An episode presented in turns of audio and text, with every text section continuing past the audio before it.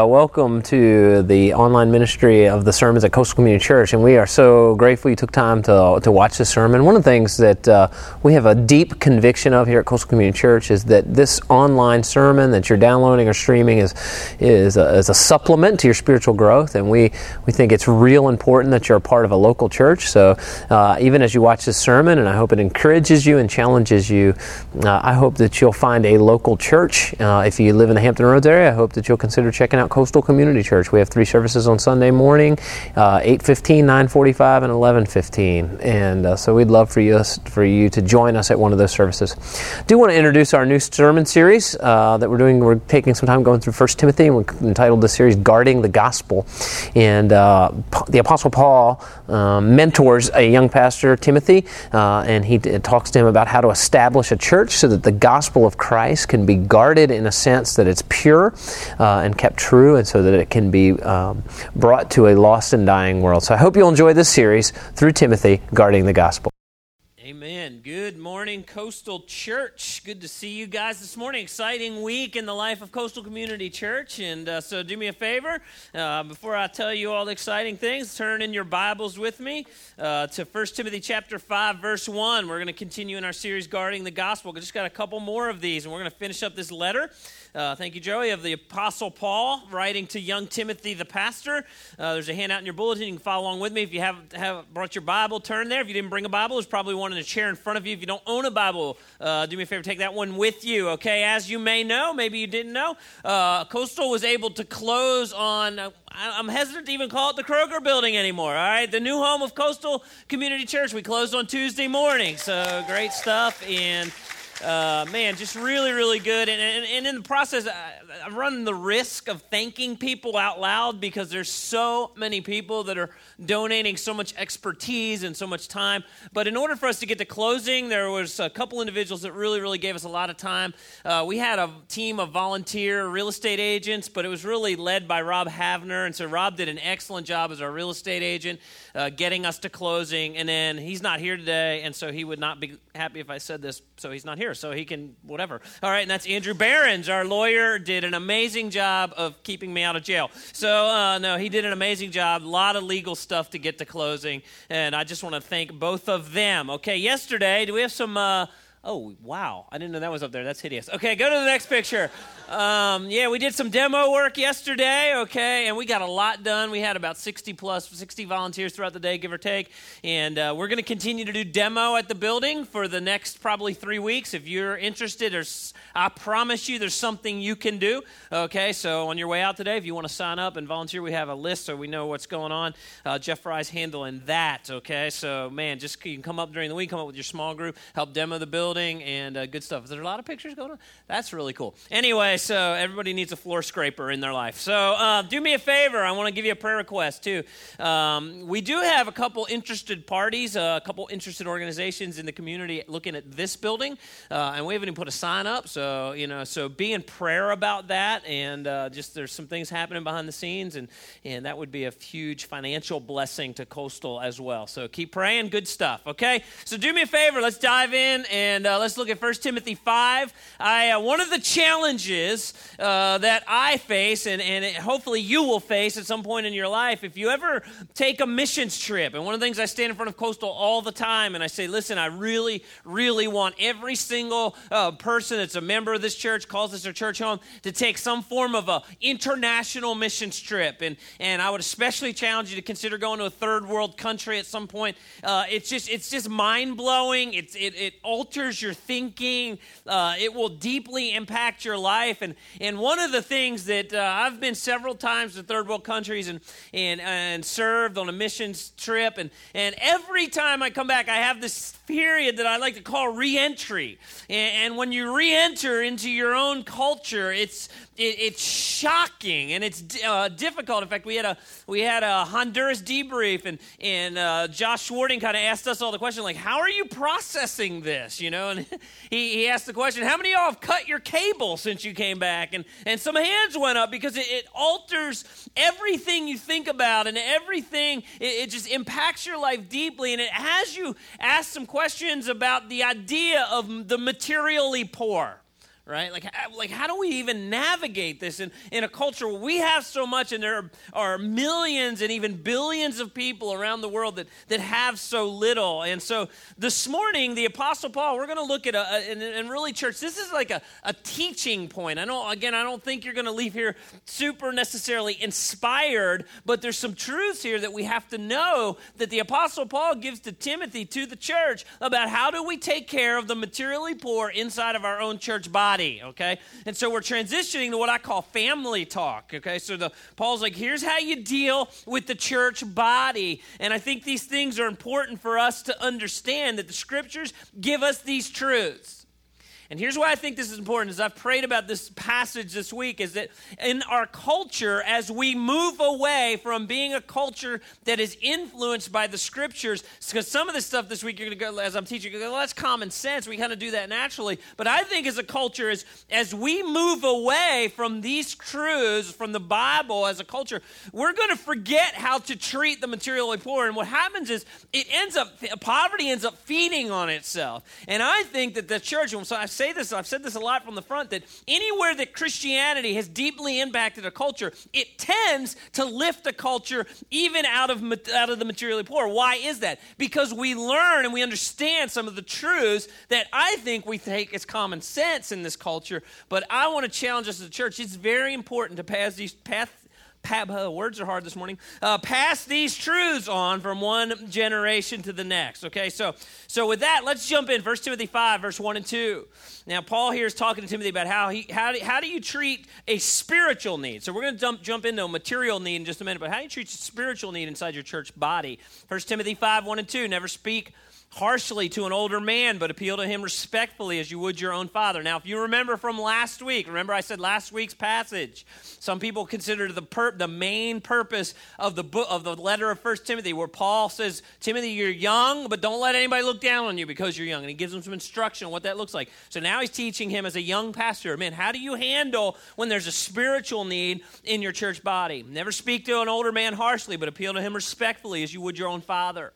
Talk to younger men as you would your own brothers. Treat older women as you would your mother. And treat younger women with all purity as you would your own sister. So he starts out, we're going to start this passage this morning by how do you correct the church family? What if there's a correction that's needed? And specifically, the idea of tre- dealing with a spiritual need. And so Paul says to this young pastor talk, talk to older men uh, respectfully, gently. Talk to older women, appealing gently as, to, as you would talk to your, to your mother. This, this past week, I did something I've never done before. Um, I took an Amtrak train ride to Baltimore. Uh, I'd never done that before. And one of the things that uh, really impressed me was the kindness of the attendants on the train. I thought they just did an excellent job. And, and one of the things that I noticed there was a, a senior adult lady that needed some help getting on the train because they're not easy to get on and off of. And as she was getting on, this, this, this attendant helped her. And then he said this, and I just thought it was fascinating. He said, Chivalry is not dead. And you know what I said? Because I was planning for this sermon. I said, thank God for that, right? That's a good thing. We, we should be generous. We should be respectful in our culture. And my fear is as we move away from the scriptural principles that Paul's laying out in our cultures, we become ignorant to biblical truths. We're going to become less respectful as a culture. And I think Paul's teaches common respect. Chivalry's not dead. Chivalry is a good thing. Chivalry is a biblical idea, right? And I think Paul has given us that to us, all right? And so proper respect. He says, younger men, treat them as brothers. Now, I know how I treated my younger brother growing up. I think he means in a kind way, okay? And so, you know, and younger women, you treat them in all purity. And again, whenever Paul uses, oftentimes when Paul uses the idea of purity, he uses the idea of sexual purity.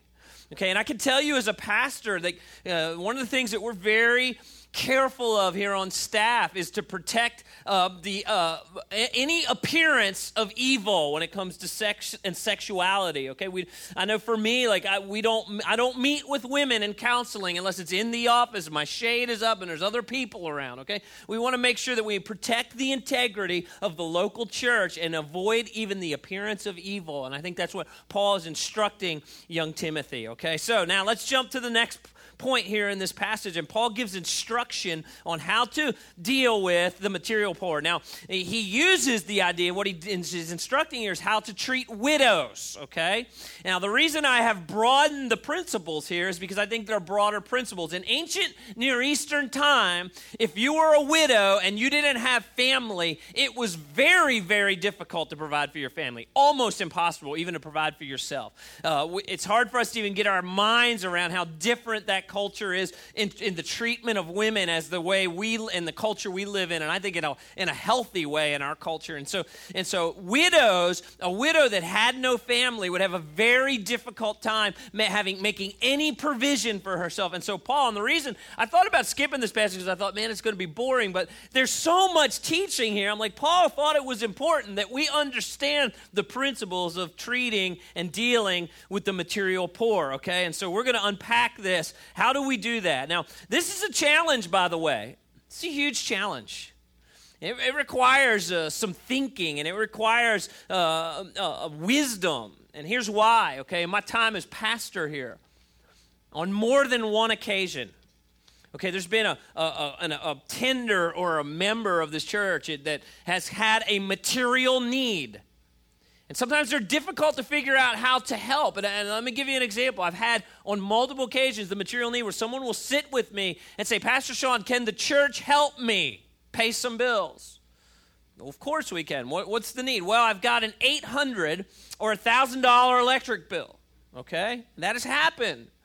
Well, how do you handle that? right?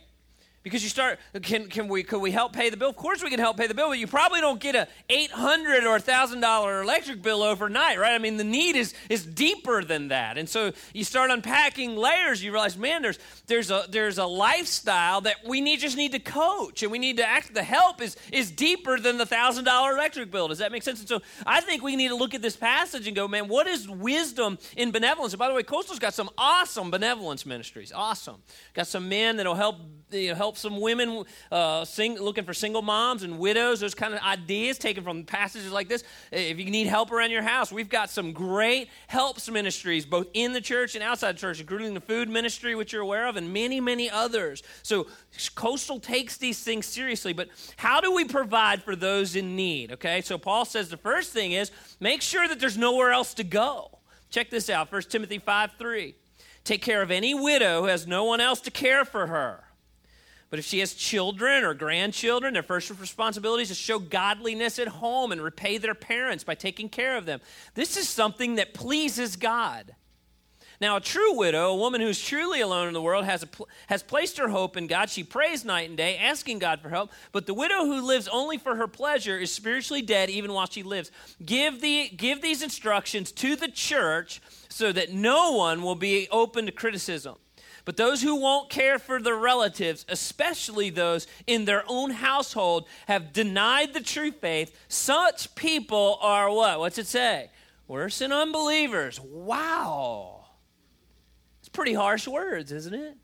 So, a couple things, a couple points about helping those in need. Number one, I think Paul says is we got to verify the degree of need. He says make sure they're widows that are truly in need. If they have physical family around them, they, they, children, grandchildren, the, the family should take care of them, right? Number two, make sure there's, in this particular instance, make sure this widow's a Christian. Someone's dedicated to the things of the Lord. The, the church here, I think, clearly has an obligation to help its own. Okay, if they have no one else that can help, then the church should be the family. They should be engaged spiritually. And by the way, uh, you know, misplaced charity can hinder true charity. Did you know that? And that's why Paul says, do a little verifying, do, do a little investigation. And by the way, I know the teaching in the last couple weeks has gotten thick, but I think it's important. Paul says in verse 7 Timothy, teach these things to the church. Why? So that, so that there's unity, so that the, so that the message of the gospel goes out there. Uh, the message and fame of Christ can go out when you help people in need, yes? Okay, and I'm going to bring that full circle at the end.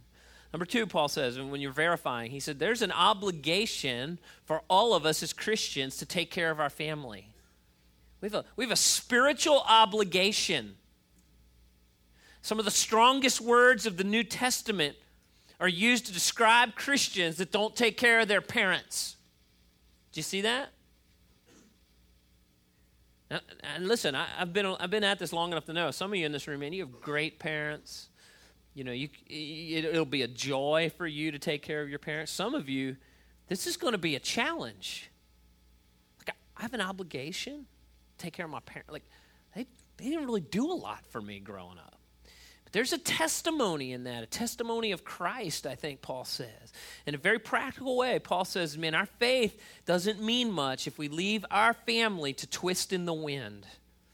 Now, what's interesting is, is, is, I think Paul says, man, taking care of a family probably seems obvious. He says, I think he's saying it seems pretty obvious even to unbelievers. So as Christians, if we're not taking care of our family, man, it, it's, it becomes obvious to the world around us. And, and I think it's interesting that Paul uses both the positive and the negative, right? It, one, he says positively, it pleases God when you take care of your family. And two, it looks worse than even unbelievers if you don't.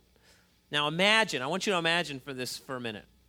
Imagine in our culture, if the idea of taking care of your senior adult family permeated the culture, what would change in our culture?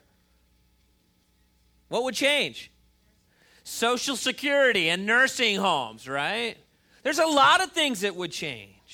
And listen, our government has grown really big because we have given up our God given responsibilities to take care of our family. I really believe that. And so what's happened? Taxation, right? And so the government has to grow bigger and bigger and tax more and more and more because we have given off the responsibility of taking care of our family. And all right? And, and that's important as Christians. We go, you know what? We're, we're going to take Paul at his word. We're going to take the word of God at its word. We're going to take care of our family. And by the way, if we can't tax people, we just print money. That's how it operates here in America, all right? We have an, we have an individual, as Christians, we have a responsibility to take care of our family. And, uh, and by the way, I'm going to talk about personal responsibility in just a minute, okay? Uh, but, you know, part of the reason that the government in America has grown so big is we have given off our God given responsibilities. Children are to be the Social Security program. Do you know that? By the way, Jesus took this serious. Jesus was hanging on the cross in John chapter 19. As he's hanging on the cross, check this out, verse 25. Standing near the cross Jesus' mother and mother's sister Mary, the wife of Clopas, and Mary Magdalene. And when Jesus saw his mother standing there beside the disciple he loved, which is John, he said to her, Dear woman, here is your son. And he said to the disciple, Here's your mother. And from then on, the disciple took her into his home. This idea of taking care of your family is passed on to us from our Savior, Jesus Christ who, as he was dying, made sure that his mom was taken care of. Finally, Paul here gives some really practical instructions. Like, how does, let's put some feet to this. 1 Timothy 5, verse 9. A widow who's put on the list, I want you to circle the word on the list. Okay, I'll come back to that. A widow is put on the list for support must be a woman who's at least 60 years old and faithful to her husband. She must be well respected by everyone because of the good deeds she's done, uh, has brought up her children well. Has she been kind to strangers and served other believers humbly? Has she helped those who are in trouble? Has she always been ready to do good? Now, let me let's come back to the word on the list. Okay, here's here's the here's the note I made. Ready? Organized religion. Organized religion. That's what this is. You know, if I could, if I could pinpoint an area that often gets thought of as unspiritual, it's the idea of organization, right? It's the idea that, that, in fact, sometimes it gets criticized, organization gets criticized as, as not being very spiritual. I've, I've, I've, I've, I've heard the idea of lack of organization be you, the phrase that's often used with that is we're leaving room for the Holy Spirit. Right? We're just we're not going to be organized. We're just leaving room for the Holy Spirit. You know, one of the things that happens, probably not this sermon, I suspect, but there's some sermons I preach where people will be like, man, you, you know, I'll say, oh, finally, I got to wrap this up, and people come up to me after, you could have kept going, right? You could have kept going. To which I respond, The Spirit might not be moving out on the parking lot where we're trying to get three services and in nursery. Okay, there's organization here. It takes a lot to pull off three services. We got to be organized. We got to be on time. We got. There's some things we have to think through. You know, and a lot of times disorganization is man. That's the power of the Spirit. And I think organization is very important to the furthering of the gospel of Jesus Christ. I think that organization here has been this idea of being labeled labeled uh, leaving room for the Holy Spirit is a lot of times a lot of laziness in ministry to make sure that we're well organized. Put them on the list, Paul says. I want you to imagine something for me. Here's to illustrate the point. Acts chapter 2, verse 41, the first sermon by the Apostle Peter, known as Pentecost, right? And then uh, after his sermon, Acts 2, verse 41, those who believed what Peter said were baptized and added to the church that day. About what? How many? 3,000 in all. Isn't that cool? Did you ever think about that? What in the world would happen if 3,000 people showed up to Coastal Community Church next week? Did you ever think about that? You couldn't just leave room for the Holy Spirit, I can tell you that. The Holy Spirit saved them, but man, we better get organized real quick, right? No doubt about it. Because we'd be asking questions like where will we park? And where would where we put their kids? And we'd have, definitely have to add more services, right, to do corporate worship. I mean, how, and then we'd be talking about, man, what's the most strategic time to do the services? And then we got to raise up volunteers, and then we got to think through the Great Commission because we're not called to just do services; we're called to make disciples, and we better figure out what that looks like. How are we making disciples? And then we'd have to ask the question well, what does it look like to make a disciple of Coastal Community Church? And let's make sure we're, we're, we're being organized and we're doing that. And one of the way, one of the big steps at Coastal is small groups, right? It's not just a ministry, it's a part of being a disciple. So 3,000 people, 10 per small group. How many small group leaders do we need next week? 300, right? Right out of the I got to come up with 300 small group leaders. And then we got to make sure that our ministries and our missions can house the 3,000 people that want to give back for the fame of Jesus Christ. We better get organized, yes? And listen, we just closed on a building this week because we believe that the imprint of Coastal is going to continue to grow for the fame of the gospel of Jesus Christ. It's going to require some organization along the way, yes? Don't poo poo organization, all right? Please don't put that on Facebook or Twitter. All right, so Josh does that to me. I didn't say that. All right. it takes a tremendous amount of strategy and organization. And don't let anyone tell you that, that disor- being disorganized and unplanned is a good thing. Organization is necessary to fulfill the Great Commission. Put, a, put that person on the list, Paul says. And now, second thing I want to draw out of the real practical stuff, it's Paul challenges this church, help the faithful, okay? And we just read that, right? She, she's faithful. She brought up her children. She's faithful to her husband. She's, she's, she serves in the church, okay? Um, and Paul encourages that their faith, that, that, that these people in need are faithful servants to the Lord and that they have nowhere else to turn. We've already unpacked that, right? And so the church is supposed to help them. And when helping those in need, there's a uh, Paul's very clear in verse 11. Let's skip down to verse 11. So, uh, Steve, I need you to kind of click along with me. Verse 11. Uh, Speaking of being organized, I just skipped over a slide on Steve. Okay, so um, verse 11, Paul talks about the responsibility of widows, okay, and those in need. Younger women should not be on the list because of their physical desires will overpower them, their devotion to Christ, and they will want to remarry. They will be, they would be guilty of breaking their, their previous pledge. And if they're on the list, they will learn to be lazy and will spend their time gossiping, going from house to house, meddling in other people's business, talking about things they shouldn't. Here's what I think Paul's talking talking about. When you help those in need, you do have to take into account personal responsibility. Right? There's a personal responsibility to, hey, are there going to be other opportunities? Younger widows should have would likely have other opportunities to, to invest their time in a positive manner. And so they shouldn't, and we're going to get to this in a minute, they shouldn't be a burden to the church. Uh, and so when we're helping the material needy, we need to make sure, man, is, is there room for personal responsibility to grow yourself? As a Christian, okay? If you're here this morning, you're a Christian, you should be seeking to be productive in society to make a living so that you can be generous with your resources and help others in need. Did you know that? Second Thessalonians 3 8. Paul says we never accepted food from anyone. He's talking about how he was a missionary, okay? And he was a tent maker and he, he made his own living. And it's okay to raise funds. He raises, I believe, the book of Romans is a fundraising letter, okay, to send him on a missionary journey. But that's another sermon for another day. Uh, we never accepted food from anyone without paying for it. We worked hard day and night so that we could, so we would not be a burden to any of you. We certainly had the right to ask you to feed us, but we wanted to give you an example to follow. Even when uh, we were with you, we gave you this command. Those unwilling to work will not get to what? Wow. Right? When's the last time you heard a sermon preached on that? Yet we hear that some of you are living idle lives, refusing to work and meddling in others' business.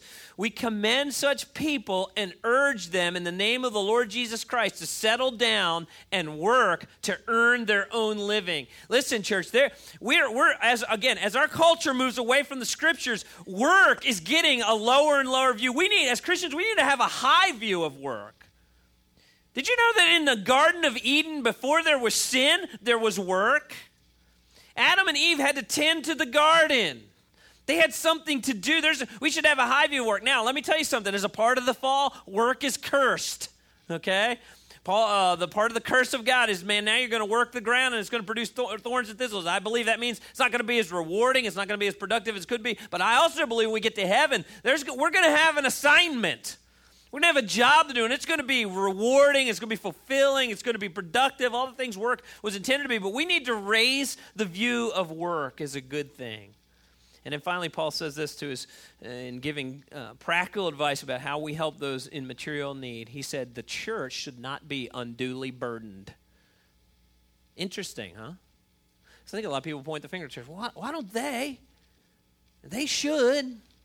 1 Timothy 5.16, if a woman is uh, who is a believer and is kind of bringing this full circle with all the stuff we've talked about. If a woman is a believer, has relatives who are widows, uh, she must take care of them and not put the responsibility on the church. Then the church can care for the widows who are truly alone. Okay? It is reiterated that the church should determine who's really in need. I want to make a bold statement. Ready?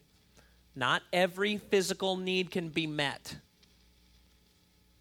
Jesus said in Matthew chapter 26, verse 11, that we'll never fully eliminate poverty. That's a hard one, actually, for me. Like, why? But Jesus said that you're always going to have the poor among you. And, and there's a tension to manage there. In fact, that he says it in the context of a, of a woman worshiping him, pouring oil out on him, and people going, We could have sold that and helped the poor. And Jesus said, No, this is an act of worship. So, this is, again, this is a tension to manage, it's not a problem to solve. And we've got to figure that out as a community. You've got to figure it out individually. Okay? Like, what does that look like? But the church should do its due diligence and make sure that its resources are making the greatest impact for the glory and fame of the gospel in helping others. Does that make sense? Now, I'm going to read you a quote. John Piper said this. And uh, he said, We care about all suffering, especially eternal suffering. I want you to hear that again. Because what I'm talking about this morning is not a problem to solve. And I said this a couple weeks ago. It's a great phrase, okay? Not everything in life is a problem to solve. Many things in life are tensions to manage. This, to me, is one of these tensions to manage. Well, should we put money towards a Kroger building or should we put money towards, you know, helping the poor? And the answer is yes tension to manage, not a problem to solve. And so, the, and so John Piper said, man, we care about suffering here on earth. We want to alleviate suffering. We want to be uh, kind of the influence in society that helps people under, uh, bring justice and bring food and help the needy. But we also want to make sure that we offer an opportunity to end eternal suffering with the gospel of Jesus Christ. Not a problem to solve, a tension to manage. So, how do we help those in need? Why did I want to preach on this this morning? Here's why I wanted to preach on this. I want to encourage each of you that are here this morning that as God blesses your financial means, okay, at whatever level He's done that, that there is financial margin in your life to help others. There should be financial margin in we should not be stretched so thin financially in our lives that there's no room to help other people. It's an overflow of the gospel. I've been uh, I've been kind of been a little nerdy okay this year. I uh, I've shared this a couple times before, but I, have been going personally. I've been doing a study through the book of Leviticus. I know some of you are like, he's going to preach on that at some point. I just know it. Okay, so I have super enjoyed it.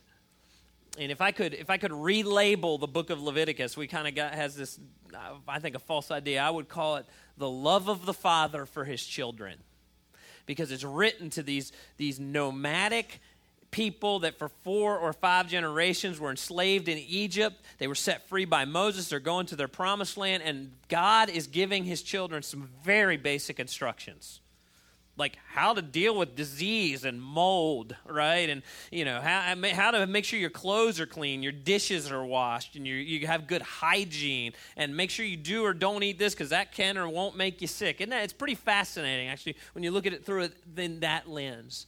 But G, but God taught His people this in Leviticus chapter 19, verse 9 and 10. He said, "When you harvest the crops of your land."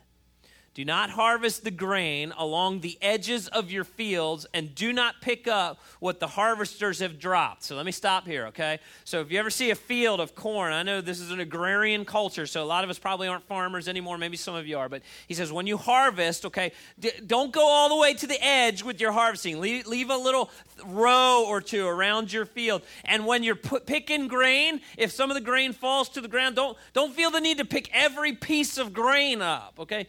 And here Here's why. He says, It is the same with your grape crop. Do not do not uh, strip every last bunch of grapes from the vine and do not pick up the grapes that fall on the ground. Leave them for the poor and the foreigners living among you. And I love this. It's like a declaration of God. He says, I am the Lord your God. It's a command. And I think the, I think the principle that we p- can pull away as Christians, if you're here this morning, you're a follower of Jesus Christ, you realize, man, there needs to be some margin in my life to help people. Maybe it's with my time. Maybe it's with my financial resources. Maybe it's with my uh, uh wisdom that I've gained through years. But man, there needs to be some margin to help others.